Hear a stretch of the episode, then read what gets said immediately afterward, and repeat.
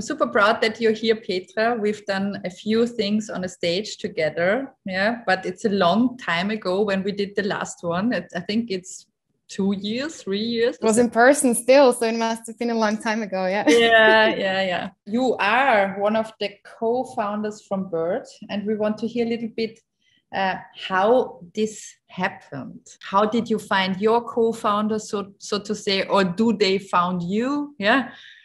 What was it and when was it? Byrd has been now on the market for about five years, but actually, I think the original idea was developed um, almost six years ago, so in 2015. And it was not my own idea, it was actually um, my co founder Alex's idea when he kind of thought about, you know, he was a student and, and he saw there was a lot of kind of sales happening through eBay and he was kind of making a little bit of money on the side with that and he realized that there's not really a good logistics solutions for these kind of sellers and sort of kind of semi-professional ebay sellers. And um, so yeah back then actually the idea was still quite different from what we're doing today but um, that was how it originally developed. And alex thought you know what what kind of solutions are there on the market? And he did a bit of market research and found that there were some companies in the US doing something in the logistics area, also focusing on this on this target group. And he realized back then that it was not really a good solution in Europe yet. And so that's how he kind of started off um, on his own. And I think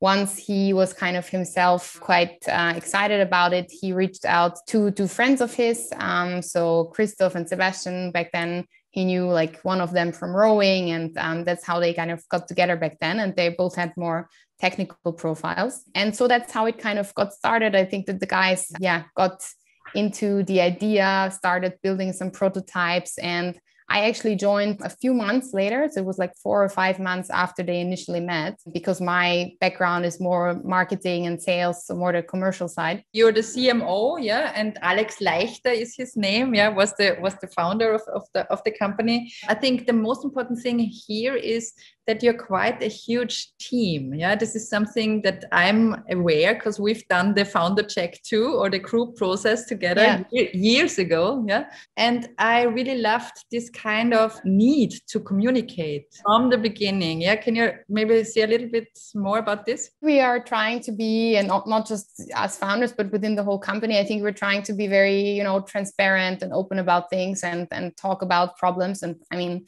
I can confirm that there's always, you know, ups and downs and always some kind of new issue to solve. But yeah, I think we are very open about it and we always try to find solutions. And I think that's also why we're just a good fit and why it worked out in the end.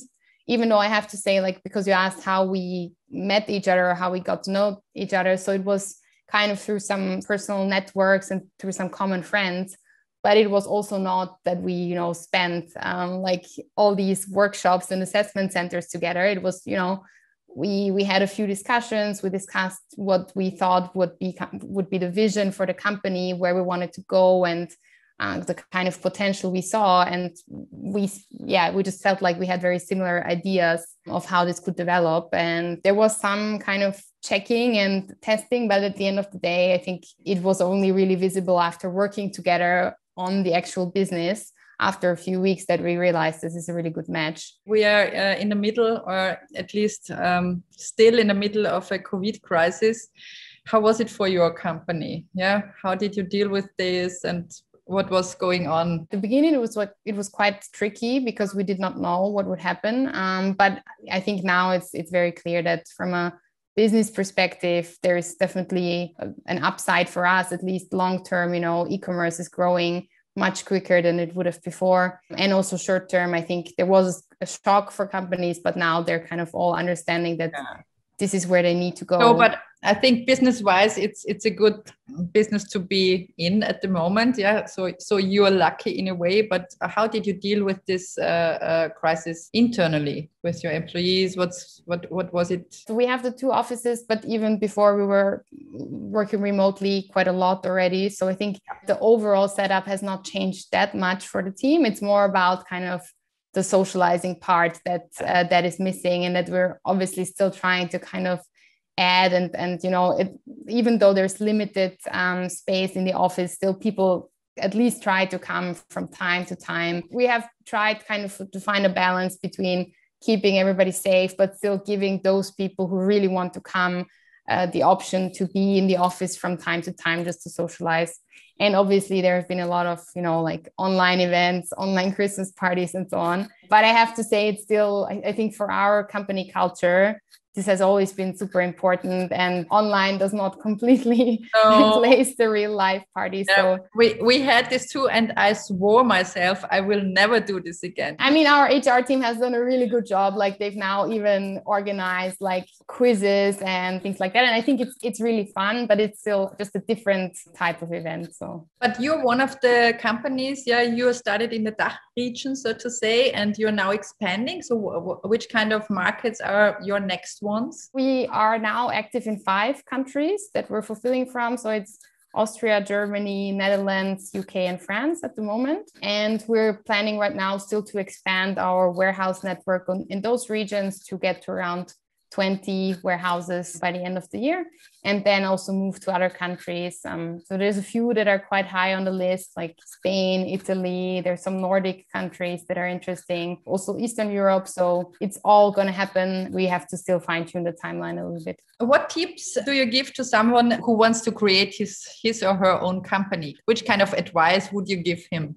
I'm risking to repeat things, but I think it's really a lot about the team. So I think for me, at least within the last um, five years, whenever something was difficult, I think it always came back to having really good co founders, but also really great people on the team in general who support and and you know and are able to find solutions for problems so i think for me that's that's really the biggest factor because you can have like there's always going to be challenges. I think that is just you just need to accept that. But um, you need to have the right people who can solve them at the end of the day. What would you have wished to know before you started is always one of our questions. I think actually for for us it was really that the focus. I think in the past we have often tried to do many things at once. And at some point I think there's just a limit to what you can do, especially with the limited resources. And so I think this is what we kind of learned throughout the last years that you really have to be sure what you're doing and and not to try to solve too many challenges at the same time because you risk kind of spreading yourself too thin. So yeah i think that's that's my biggest learning so far. Mm-hmm. but i'm learning something new every day so. What would you say are the key elements um, of your company culture? We have a few few values that we defined and i would say that they're mostly focused on being very problem solving focused. So, um, you know, trying to communicate solutions and not problems. Also, very focused on, on team. So, kind of putting the team first. We also try to, you know, if we make mistakes, not to repeat them. So, I think in general, it's not a problem to make a mistake. I think that's that's normal, but we don't want to go back and, and do it over and over again. Yeah, there's also a lot of focus on trust for us. Even if you're new in the company, we trust you from day one and want to give everybody the, the opportunity right away to take responsibility of things. So yeah, I think we're overall very kind of transparent and open and try to cover that in our values as well. Mm-hmm. And what would you say what would be the most important element in a profile for a, for a candidate in a startup? Yeah, what is the most important thing you're looking for? Depends on the stage a lot, like on the stage of the company. Until now, I would still say that people who are very entrepreneurial, who can find solutions to problems i think that's still the number one. Like even though now you know we're big we are expanding we have like 100 employees but still every employee that we hire we try to make sure that they on their own can actually solve problems be it small ones or big ones. But we try not to hire people who then get managed by somebody else but we want to make them independent and successful at the end of the day. Can you remember your first hire? Yes. Yeah definitely yeah. Actually, our first hire is in on, on many of our team pictures on, on our founder pictures. So good. yeah. So what you've been looking um, uh, for for this position or on this hire? So I, I, would say back then it was really kind of the goal to hire somebody who we already knew and who we could kind of rely on. And um, yeah, it was just somebody again very hands on who so it, it was a, a, sales role back then but very hands-on you know kind of also independent and can solve the challenges on their own. And it was a very very important first hire definitely that helped us to build up what we have. You're having now 100 people? Yes we just celebrated today celebrated on slack. We have hired our 100th person. Congratulations on this. Yeah. Thank you. How do you try to be a good leader? What is your, so to say, superpower here? I try to be very transparent again. I think it's that's very important, like to have very open communication, or at least that's for me the learning from my past experiences in other jobs that this was either really really good in companies or it was the thing that kind of frustrated me if it didn't happen. Just kind of if there's things that are going well or not going well always making clear that this is the situation and you know this is what's kind of expectation and where we stand right now. Complete some sentences. Yeah the first one would be your business is I think it's going to be the number one fulfillment solution in Europe within the next two or three years. The superpower you wish you had is? I think actually beaming would be quite nice because yeah, then you save yourself I some know. time with traveling and you can always be whenever you need to be. If money wasn't an issue, you would? Ah, this is a tricky one because I think actually nowadays it's not that much about money. It's I, I feel really like if it was possible, we would do many, many more kind of company events and and meeting up with people and actually celebrating our successes. So yeah, I think if money wasn't an issue, I would probably try to find a way to to do that better um, or, or, sooner at least. Doing more more events and celebrate more yeah and the milestones and the small yeah. successes that's that's so important. And and and, and it gives you so much energy yeah. Yeah definitely yeah. I think that's at least for me i think it's really really cool to always you know meet with the team and exchange the cool things that you have seen and that um, because also in a the bigger you get in a company i think the less you see these little successes. I think that's that's something that would be really nice to have again